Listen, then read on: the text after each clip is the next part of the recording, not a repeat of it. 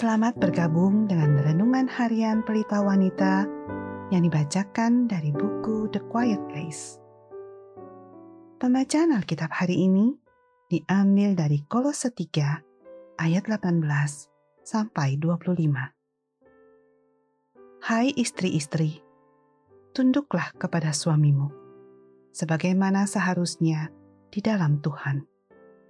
Hai suami-suami, kasihilah istrimu dan janganlah berlaku kasar terhadap dia.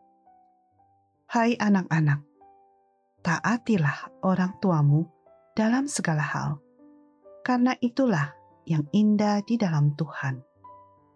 Hai bapak-bapak, janganlah sakiti hati anakmu, supaya jangan tawar hatinya.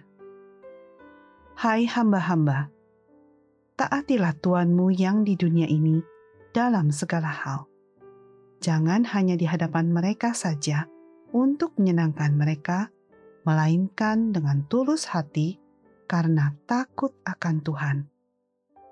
Apa pun juga yang kamu perbuat, perbuatlah dengan segenap hatimu, seperti untuk Tuhan dan bukan untuk manusia. Kamu tahu bahwa dari Tuhanlah kamu akan menerima bagian yang ditentukan bagimu sebagai upah. Kristus adalah Tuhan dan kamu hambanya.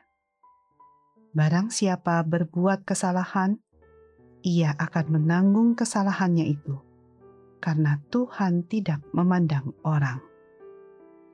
Ayat kunci hari ini adalah dari Kolose 3 ayat 23 sampai 24. Apa pun juga yang kamu perbuat, perbuatlah dengan segenap hatimu seperti untuk Tuhan dan bukan untuk manusia. Kamu tahu bahwa dari Tuhanlah kamu akan menerima bagian yang ditentukan bagimu sebagai upah. Kristus adalah Tuhan dan kamu hambanya. Menyukakannya. Anda mungkin pernah mendengar seorang pemimpin perusahaan berkata bahwa dia melayani keinginan dewan komisaris dalam perusahaan itu.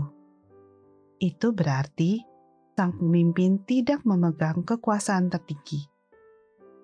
Ia masih bertanggung jawab kepada dewan komisaris, dan misi sang pemimpin adalah untuk memenuhi keinginan dan prioritas dari orang-orang yang mempekerjakannya.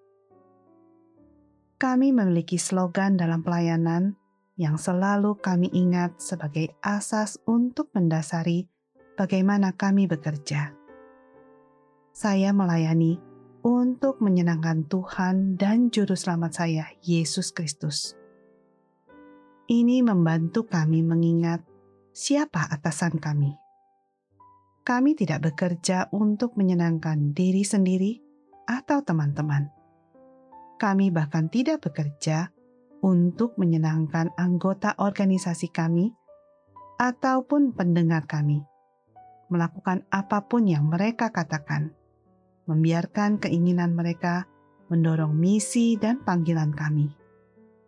Staf kami, pemimpin kami, termasuk saya sendiri, kami melayani hanya untuk menyenangkan Yesus itu berarti dia dapat mengutus saya ke mana pun untuk melakukan apa pun yang dia kehendaki.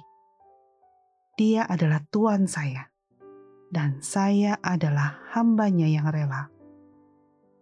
Ketika Anda membaca surat-surat Perjanjian Baru, perhatikan beberapa kali penulis surat-surat ini memperkenalkan diri dalam sikap seperti ini. Paulus menyebut dirinya hamba Kristus Yesus. Roma 1 ayat 1. Petrus, hamba dan rasul Yesus Kristus. 2 Petrus 1 ayat 1. Yudas, hamba Yesus Kristus. Yudas 1 ayat 1. Bahkan Yakobus yang sebenarnya adalah saudara tiri Tuhan Yesus yang mungkin ingin memasukkan hubungan keluarga ini dalam suratnya, justru memilih untuk memperkenalkan dirinya sebagai hamba Allah dan Tuhan Yesus Kristus. Yakobus 1 ayat 1. Ini adalah cara mereka mengklaim ketenaran. Dengan cara itulah mereka ingin dikenal. Kita tidak selalu melihatnya seperti ini, tetapi kenyataannya ini adalah suatu hak khusus, suatu kehormatan bahwa kita adalah hamba Kristus. Anda bahkan bisa mengatakannya sebagai suatu kesukaan. Sebagai penutup, mari kita renungkan pertanyaan ini.